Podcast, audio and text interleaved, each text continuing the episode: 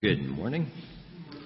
The reading this morning will be from Hebrews chapter 11, verses 13 to 16. Hebrews chapter 11, verses 13 to 16. All these people were still living by faith when they died. They did not receive the things promised. They only saw them and welcomed them from a distance, admitting that they were foreigners and strangers on earth. People who say such things show that they are looking for a country of their own. If they had been thinking of the country they had left, they would have had opportunity to return. Instead, they were longing for a better country, a heavenly one. Therefore, God is not ashamed to be called their God, for he has prepared a city for them. Good morning. Well, this is interesting. This is the first sermon, well, actually, second, but technically the first one as the minister. I got to say this before I start. Someone jokingly said, Are you nervous? And I said, Well, I said, I don't know. I don't feel nervous right now. And he said, Oh, oh, he said, this is going to be different. You preached once already, but last time they were being nice because you weren't hired yet. so I thought, okay. It's always nice to get encouragement from my brothers, so that's good. So good morning to you, the church that meets here in Winnipeg, my family. It's good to see all of you. I'm looking forward to getting to know all of you. Uh, and the ones that I do know, I'm looking forward to getting to know even better. So the lesson this morning, you'll notice it says the greatest incentive.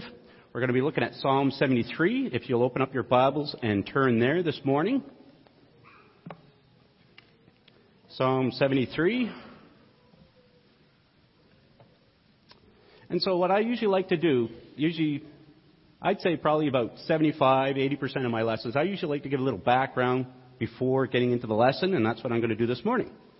And so, uh, we're going to take a look at a couple of things here. Psalm 73 would be classified along with Psalms 37 and 49 as a wisdom psalm. And that's because it's intended to make us think and to reason through the experience, and we gain insight and knowledge. So we gain wisdom through using our minds, through reasoning through the experience that we're going through. And so, Psalm 73 is among the 12 Psalms that bear the name Asaph. You can see the ones that I've got there that he's, he's oh, actually written by Asaph, so I kind of jumped ahead there. So it's written by Asaph. Uh, this is likely the Asaph that we read about who played the bronze cymbals uh, regularly before the Ark of the Covenant. And so, there we go. Asaph wrote Psalms 73 to 83 and Psalm 50. So there's 12 in total that he wrote and he wrote this one. And so, in this particular psalm, the psalmist struggled with the wickedness of those around him, just as Lot did. You might remember Lot when he was living in Sodom. He struggled with the sin that he saw the people around him in 2 Peter chapter 2 verses 7 and 9. But the only difference between Lot and the writer here, Asaph, is that Lot did not question God's goodness and his justice. But Asaph, the writer here, did in Psalm 73, as we're going to see. So let's start and read verse 1 of Psalm 73 together. So he says, Surely God is good to Israel, to those who are pure in heart. So what he does is he starts with the conclusion to which his experience led him. This is the conclusion he came to. He said, Surely God is good to Israel, to those who are pure in heart. So he concluded that God is good not only to Israel, but to all people. To all those who are pure in heart. That includes us. If we're pure in heart, God is good to us. The psalmist was referring to the desire to stay true to God. The, the desire to be obedient to the Lord. To be pure. And that's what he's talking about here. Let's read verses 2 and 5. 2 to 2 to 5. He says, But as for me, my feet had almost slipped. I had nearly lost my foothold. For I envied the arrogant when I saw the prosperity of the wicked. They have no struggles. Their bodies are healthy and strong. They are free from the burdens common to man. They are not plagued by human ills. So the psalmist admits that he almost fell into sin, like the people that he saw around him. So you imagine he's seeing these people sinning, and he's actually tempted to do the same thing. He's struggling here. He can, he, have you ever seen someone look at someone else's life I'll give you an example of what he's talking about here. Have you ever looked at someone else's life and you saw them living such a good life? And they're healthy and they're strong and, and they're, they're not struggling the way that we do. And you wished you had their life? Have you ever envied someone else like that? They had good health, they had wealth, they had a nice house, they had a nice car, and you wished you had that life. And that's kind of what he's talking about here. He envied them. But perhaps you looked at such a person and wished you had that person's life. But there is a very important lesson for us about this as we're going to see a little later on as we get into the lesson. Take a look at verse 6 now, and let's read that one together. Therefore, pride is their necklace. They clothe themselves with violence. You guys have to forgive me. I'm fighting with this thing up here, so I'm trying to get it. There we go. Got it. And so, verse 6, what we can see is the psalmist described the moral state of these wicked people. How they were prideful, how they were violent. So notice the language he uses though. He says, therefore pride is their necklace. They clothe themselves with violence. Well, think of clothes. You put on clothes. Well, that's what he's talking about. They put on violence. They wear it.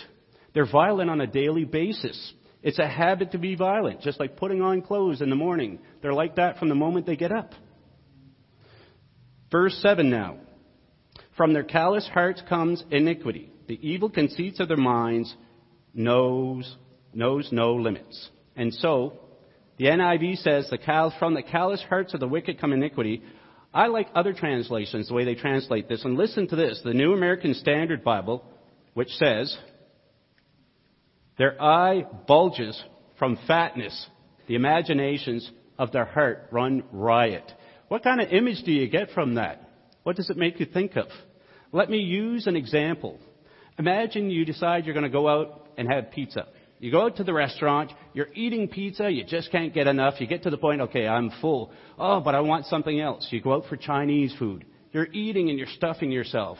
Then you go out to another restaurant. Maybe you go to Subway Sub and you get a, a sub and you're stuffing yourself. And you keep eating and eating and eating until.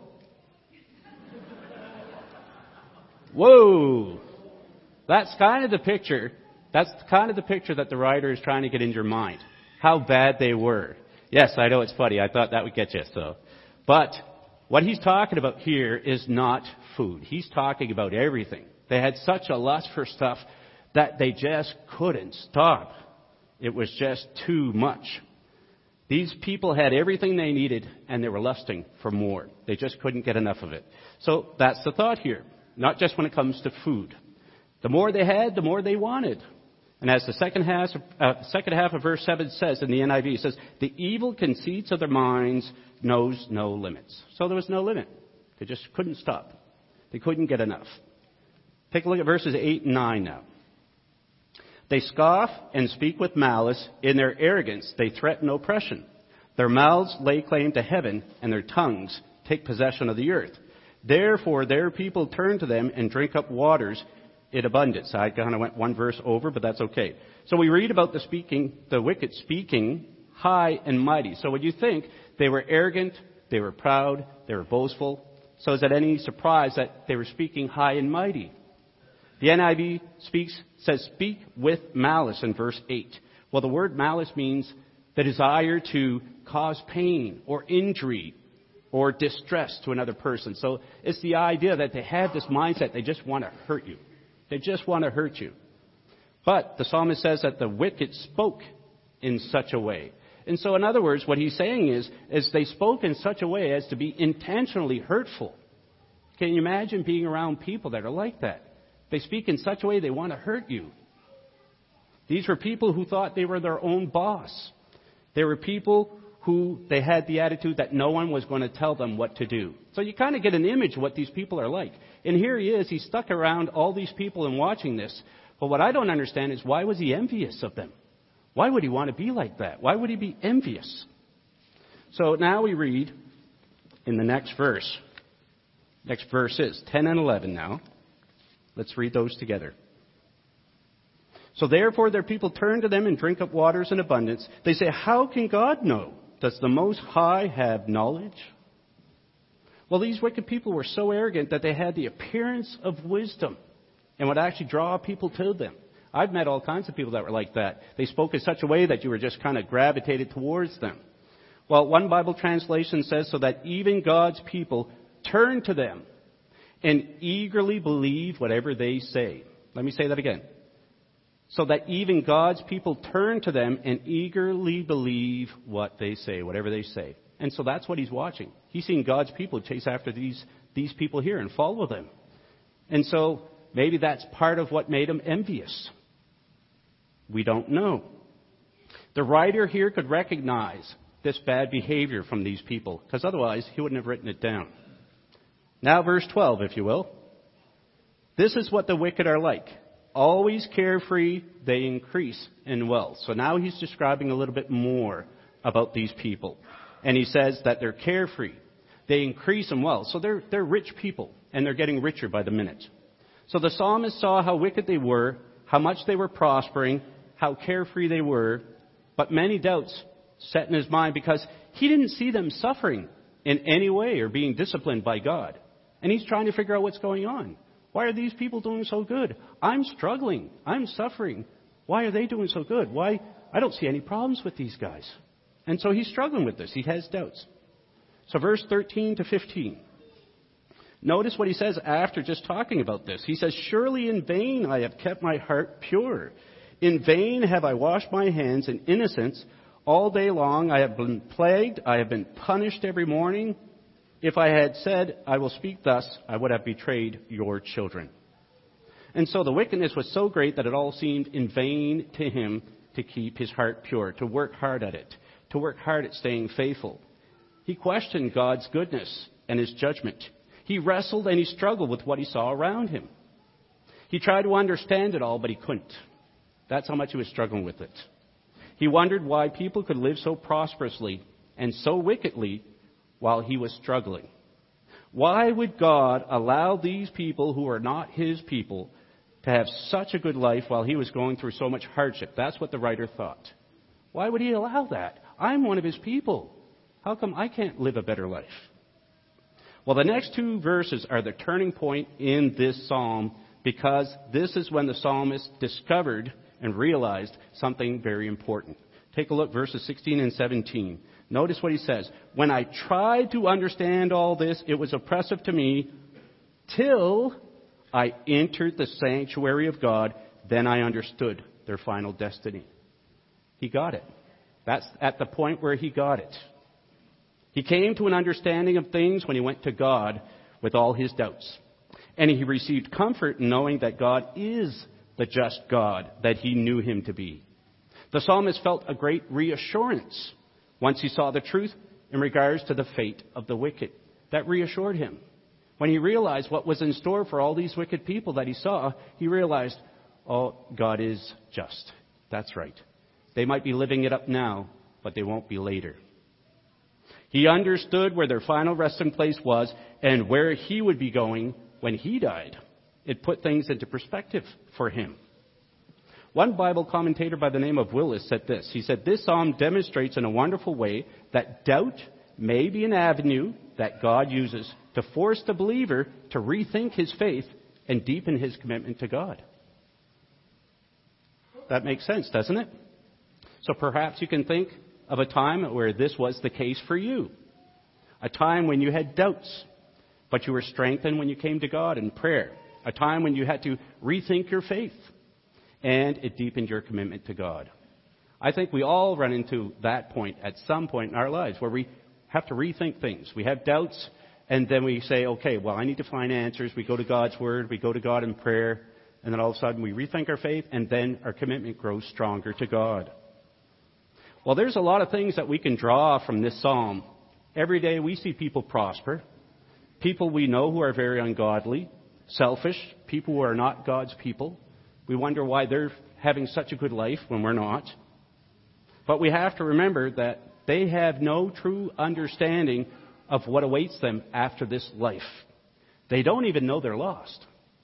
I don't know how many people I've spoken to. They have no, no concept of God, have never heard anything about Christ. They have no concept of what's waiting for them after this life. They don't even understand that they're lost. We have to help people know the truth. To share the gospel with them so that they may be saved. It might surprise you. I'm sure a lot of people here know this already, but the word gospel means good news. I like to share good news, don't you? So why can't we share the gospel? Because that's the greatest news ever. And that's what we should be doing. We should be busy sharing the good news with others. Some people might not seem very happy with their lives. You might think, hey, I know this person, I could try to reach that person, but I don't think he'll obey the gospel. Well, we have to realize that we don't know who will or will not obey the gospel. See this picture? The guy in the far right, the tall guy with the big beard? Well, I didn't think that guy would obey the gospel. This was a guy that hung around with drug dealers. This was a guy that hung around with alcoholics. He hung around with bikers. And I'm not talking about people who ride motorcycles. I'm talking about scary, nasty bikers. But he obeyed the gospel. That's the guy that's standing right here talking to you right now. That's me. And I thought I had a good life. And when somebody shared the gospel with me, I obeyed. I gave up the drinking, I gave up the drugs, I gave it all. You can see the pack of cigarettes in my hand. That took a little longer, but that was a greater addiction than the rest. It took a little bit longer, but I obeyed the gospel. And I do not regret one single day that I obeyed the gospel. Not one. It was the greatest decision I ever could have made in my entire life because I came to my Creator and I, and I became saved because I obeyed the gospel. Anyone can obey the gospel. You don't know who is going to obey or not. I remember when the elder approached me to preach the gospel to me and try to reach out to me, he didn't think I was going to obey the gospel. And he, he had confessed that to me. And I said, Why did you think that? He said, I knew the kind of people you hung around with, and I, I had my doubts. I didn't think you would. I said, Well, you surprised now? He said, Yeah. I said, You need to keep in mind, you don't know who's going to obey the gospel or not. You just have to plant that seed and let God do the watering. It'll happen. It'll happen.